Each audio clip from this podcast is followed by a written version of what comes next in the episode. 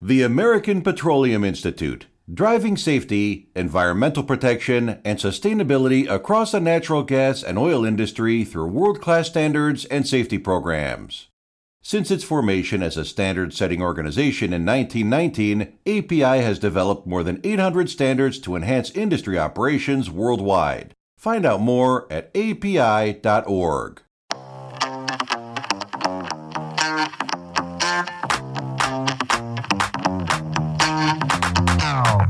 listening to the Oil and Gas This Week podcast with Mark LaCour and Paige Wilson.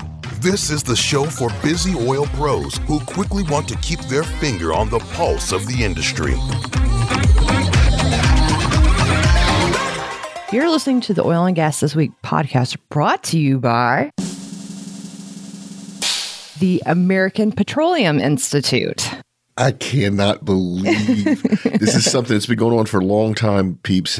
We love IBM. They're still friends of the show. They're actually still hosting one of our shows. They're still sponsoring other stuff with OGGN.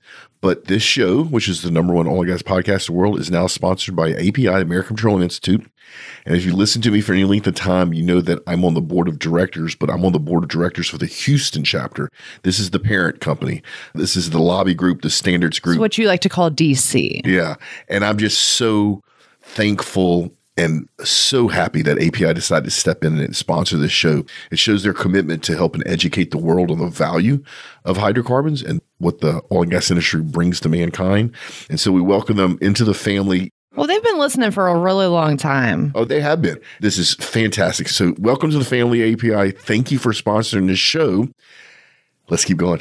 All right. So we got reviews. An easy way to leave a review, just like everyone else, is go to lovethepodcast.com forward slash OGTW. And actually, let me stop for a second. Yeah. We had some changes in the technology, and for a little while, that link didn't work. Oh, And so now it's been fixed. So we've now fixed that link. So you should be able to go to the show notes and click on it, leave us a review. oh, good. Other thing I want to remind all our listeners is Paige and I are taking the last two weeks off in December. Like we always do. By the way, we'll still have episodes come out. So after this one, you're going to hear an episode Christmas. from 2022 Uh-huh. of my predictions for 2023. So you can compare them to the predictions you just listened to. And then we have our Christmas episode come out. And Paige and I will be back with fresh content with our new sponsor, API, come the first week of January. Yes. Yes. You want to read the review? No, you can do it now. Okay. Just because you put put it on me, you get to do it. How about that? All right, five star energy experts, you need to listen. If you want to become an energy expert, you need to start by listening to this podcast. I agree. The balance that Mark and Paige bring to the show is always relevant, up to date, and insightful. It's like getting all the gossip about the oil patch from a cocktail party without the headache. Keep up the good work. what a great review. And I didn't copy the person's name. So whoever Oh, no. uh, sent this in, thank you, thank you, thank you. Oh no. All right. Well, so let's get into the news stories. Okay. Will oil gas companies ramp up their use of generative AI in 2024? Yeah, and I don't want to get too deep down the technology. If you don't know what generative AI is, a bunch of different types of AI. What's been hot for the last eight months or so is Chat GPT. That's a form of generative AI. To understand generative AI, just remember what it puts out is content. And whether that's pictures or text or audio or music, that's what generative AI is. So uh, will oil and gas companies ramp up the use of generative AI in 2024? Is an article in Rigzone. So the answer, bottom line, is yes. Uh, there's a bunch of discussions back and forth with another one of our sponsors in this article, Amazon Web Services, which is actually working with the oil and gas industry around generative AI and other forms of machine learning and AI. They also, this article talks a little bit about Crux OCM, which is also Yeah, I've had Vicky Knox yeah, on, on my our show. show. So this is like an article written about our friends. Um, but uh, generative AI is coming to all industries, not just oil and gas. It's something that's being used a lot. We actually use it here to help craft things. We use a version called Claude AI, which helps us craft content to make sure that it's spelled correctly and Yeah, you needed a lot of I'm help not with that. help with that grammar and all that sort of stuff. I will say something interesting that they talk about here is they talk about BP is the first to start using Microsoft's AI version.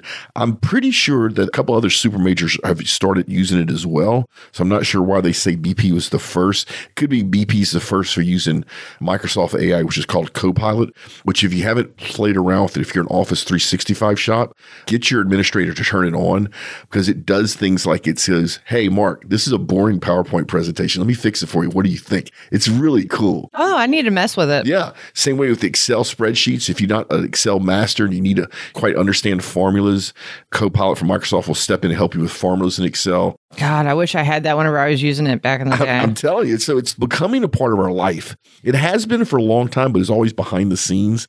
Now it's stepping up and it's actually, we're using it to do things other than come up with AI content from large language models, which is how we first started playing with it.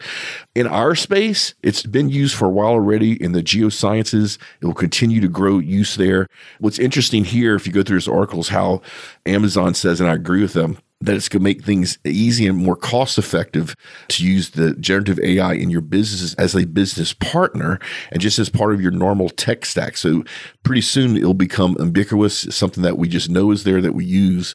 What I don't see it doing a lot is eliminating jobs, which is everybody's fear in our industry. Right. That's always a fear. Yeah. If it does eliminate any jobs in the future, it's going to be jobs that people really don't want to do. For example, I talked about the PowerPoint presentation.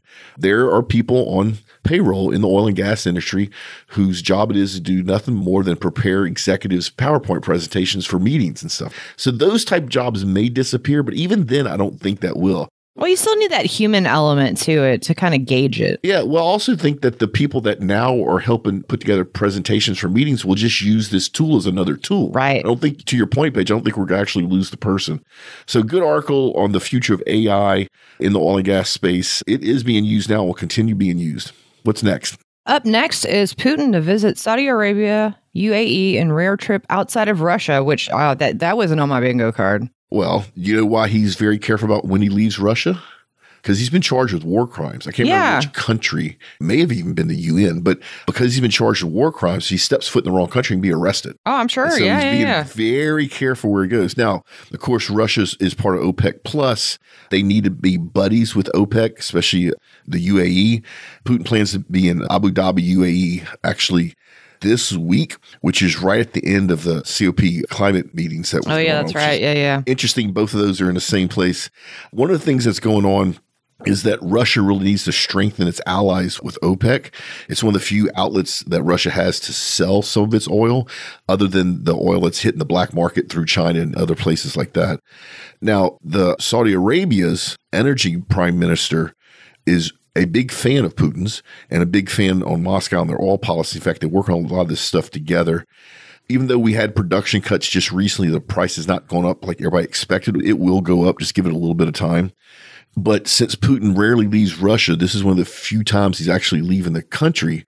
And this is a show of strength for his partnership with OPEC, which he needs to keep going because as his fight continues in the Ukraine, as they continue to spend money on that war, they need every penny they can get. And this is really what this is about. This is Putin to strengthen his business ties to make sure they can get every penny that they can. Yeah, makes sense.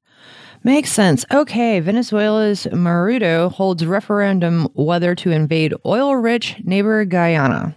This is like a soap opera, if you understand what's going on. Of course, Maduro is the president of Venezuela. We've softened our sanctions against Venezuela. We've heard me say this before that Chevron's now gotten permits to actually export that heavy crude that our refineries love from Venezuela. That's starting to help the country and the people there. Mm-hmm. Now, Guyana is just literally right down the street, if you want to think about it, on the other side of the bay there. And Exxon's made a lot of big finds there, especially since 2014, 2015. Why is Venezuela want a referendum around Guyana? Because he wants those reserves Right. Yeah. What's happening now, and here's where it starts getting weird, is Brazil is a big buddy with Venezuela. So now you have the Brazilian military, which is in the list of militaries in the world, it's in the bottom. Yeah. Right. 10%. Yeah. Yeah. Yeah. But still, the Brazilian military is actually staffing up right now. They're moving soldiers and equipment closer to the border. And the other thing that's playing in this that nobody wants to talk about is that right now, our current administration politically needs to keep the price at the pump low because we're heading to election cycle. Yeah. Exactly. the lever they pulled last year was to drain the strategic petroleum reserve, which was a horrible choice to make, but they made it. And that's a topic for another discussion later. Now, the newest thing is our current administration is working really hard with Venezuela to try to increase the amount of crude that we can get in as we head into our election season to keep the price at the pump low. Our current administration actually changed some rules around the export bans for a few months to allow Venezuela to export more oil to the U.S. Now, this is a test of both our government's ability to do that sort of stuff without the other political party pushing back, which I think is going to happen. At the same time, not that long ago, the U.S. saw Maduro and the rest of his allies as just frauds, as people that they didn't want in power. But with the need for our current administration to keep prices at the pump low, it looks like that the U.S. is going to kind of look the other way while you're starting to see a military buildup on the border. Now, if something happens, the U.S. needs to make a call, and I'm not sure what our current administration would do.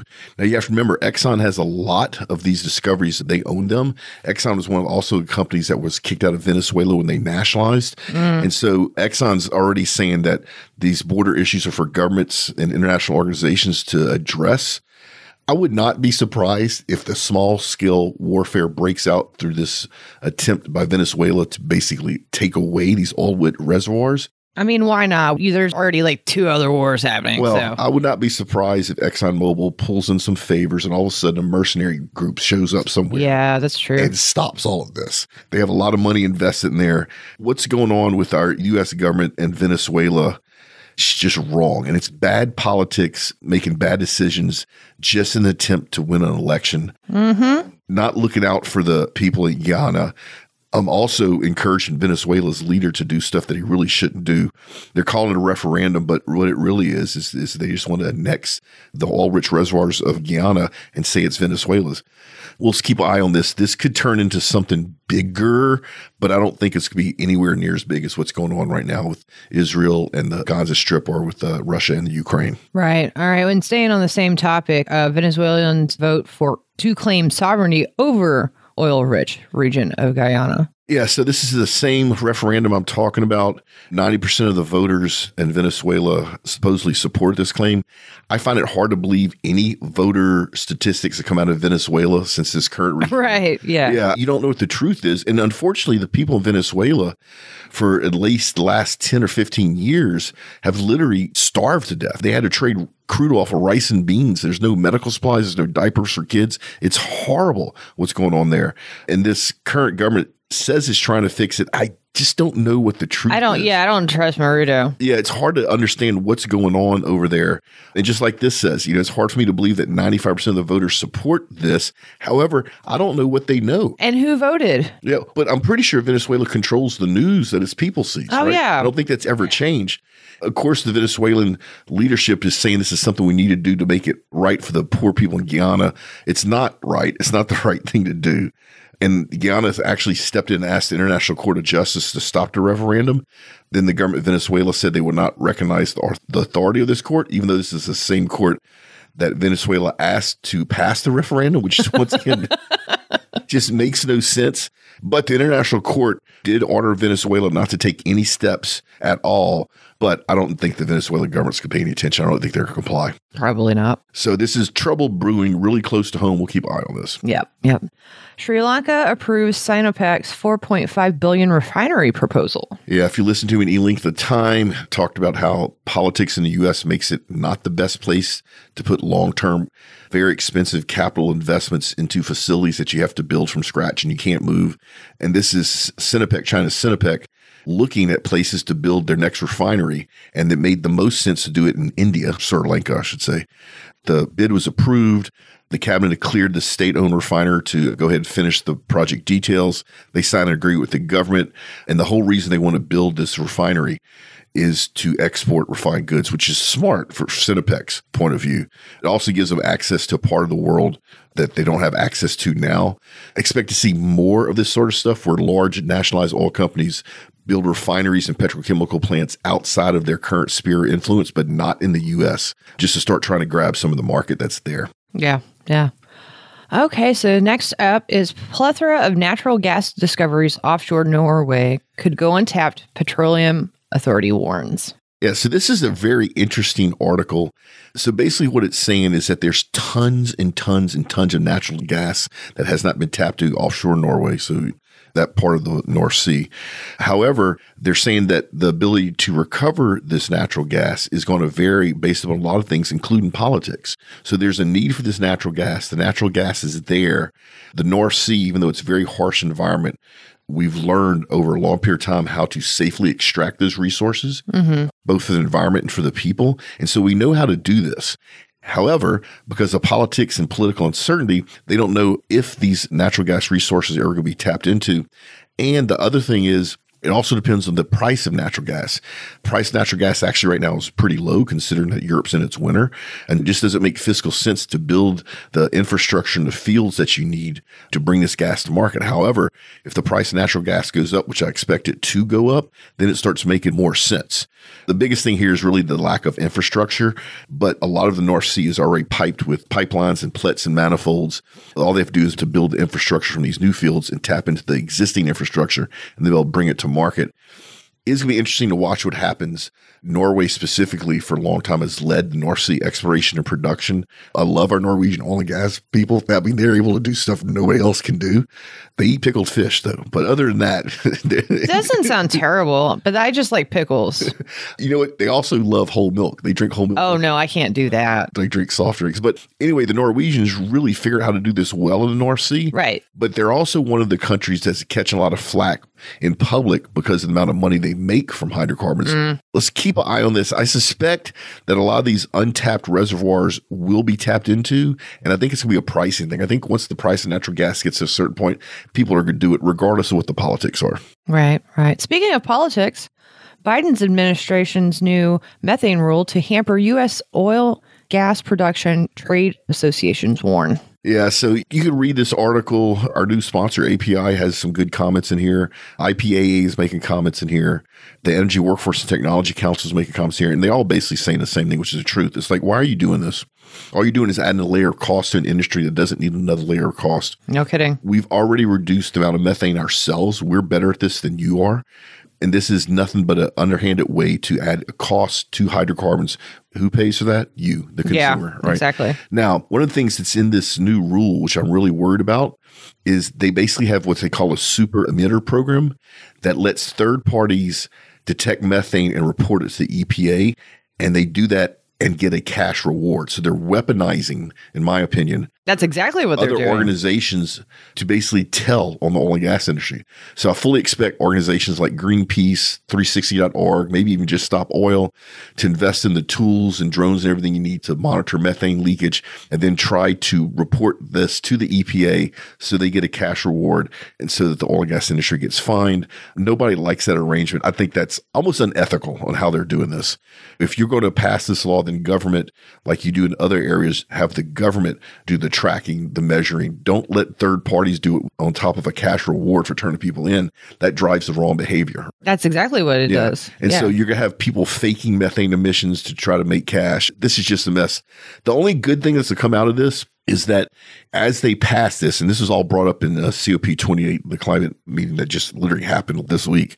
The only good thing that may come out of this is it's actually taken disparage oil and gas organizations that normally don't cooperate together and it's going to bring them all together. Well, that's good. So I, I like, like that. that. And I think once we go through our next election cycle here in the US, a lot of this stuff will just be thrown away. I Let's hope hope, so. fingers crossed. Yeah, no kidding. No kidding.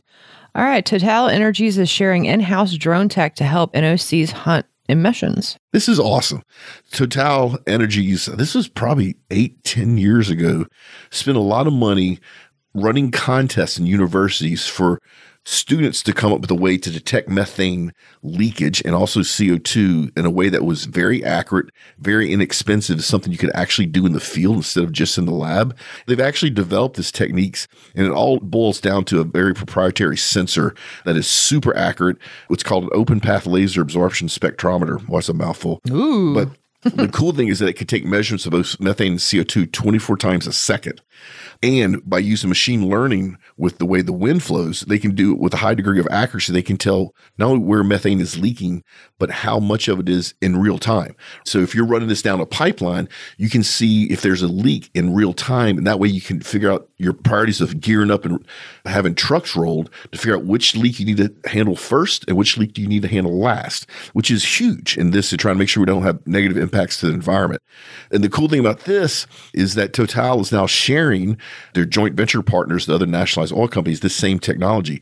This is what we need. I just talked about what our current administration is doing in weaponizing methane emissions. Here's how it should be done, where the industry comes together, they share technology, they share best practices, and they work together, which is what we've always done. I love they're doing this. Hats off to Total because they could have sold this if they wanted to. The hats off to sharing it for free with their joint venture partners to make sure that we all can track emissions and make sure that we negate any impact that we have to the environment. Right on. All right. Next up is fragile equilibrium, balancing LNG trade and market risks. Yeah, it's a weird thing. I'm firmly convinced, as far as also as a lot of other experts, that the LNG market will continue to grow, that it's the fuel of the future. That's what ExxonMobil made a bet on years ago that LNG would be the fuel of the future. And it kind of got sideways for a little while. However, now we're back on track because, quite frankly, the promises of the renewals have not worked out. And literally, the only choice, especially when you're looking at the growth and need for energy in the world, and at the same time wanting to reduce emissions, is liquefied natural gas. Now, you know what's really cool about this article Paige? What's that? It's the first time I've seen this. This is in the Journal of Petroleum Technology. As you read this article, it slowly fades out if you scroll down until you can't see the words anymore. I've never seen this before. And the reason it's doing that is that if you want to see the complete article, you you have to be an SPE member. This is a unique use of technology to make you join SPE, which actually owns the Journal of Petroleum Technology. And it's actually not invasive. It's not like those banner ads that pop up that aggravate you. But as you read this article, you slowly can only read so far and you, the words fade. It's like the opposite of Star Wars. Yeah, like, yeah, exactly. well, however they did this, I think it's an intrusive way to try to get you to join SPE, which if you're in the oil and gas space, you probably should join SPE anyway. But anyway, great article on the fact that the world is going to need more LNG. We need to supply LNG, but signing these long term contracts at a set price point is a risk. And so, how do you balance that risk? You don't sign the long term contracts, you sign shorter term contracts. And I think this back and forth will continue because when you sign these large term contracts on LNG, when you're trying to buy enough LNG to fuel your country, that's huge dollars over a long period of time. So, those are some really big bets. And you got to figure out a way to mitigate the risk on those big bets. And that's what's going on. Okay. Okay. More students going into petroleum engineering programs as research works tilts to alternative energy. I love that. Say that part again. Which part? The whole thing? More students going to petroleum engineering programs. Let me tell you what's cool about that. There's a huge shortage of petroleum engineers right now, and it's going to get worse. So what's happening is the market's responding. These young kids have learned, which I didn't think they would, that there's a shortage of petroleum engineers.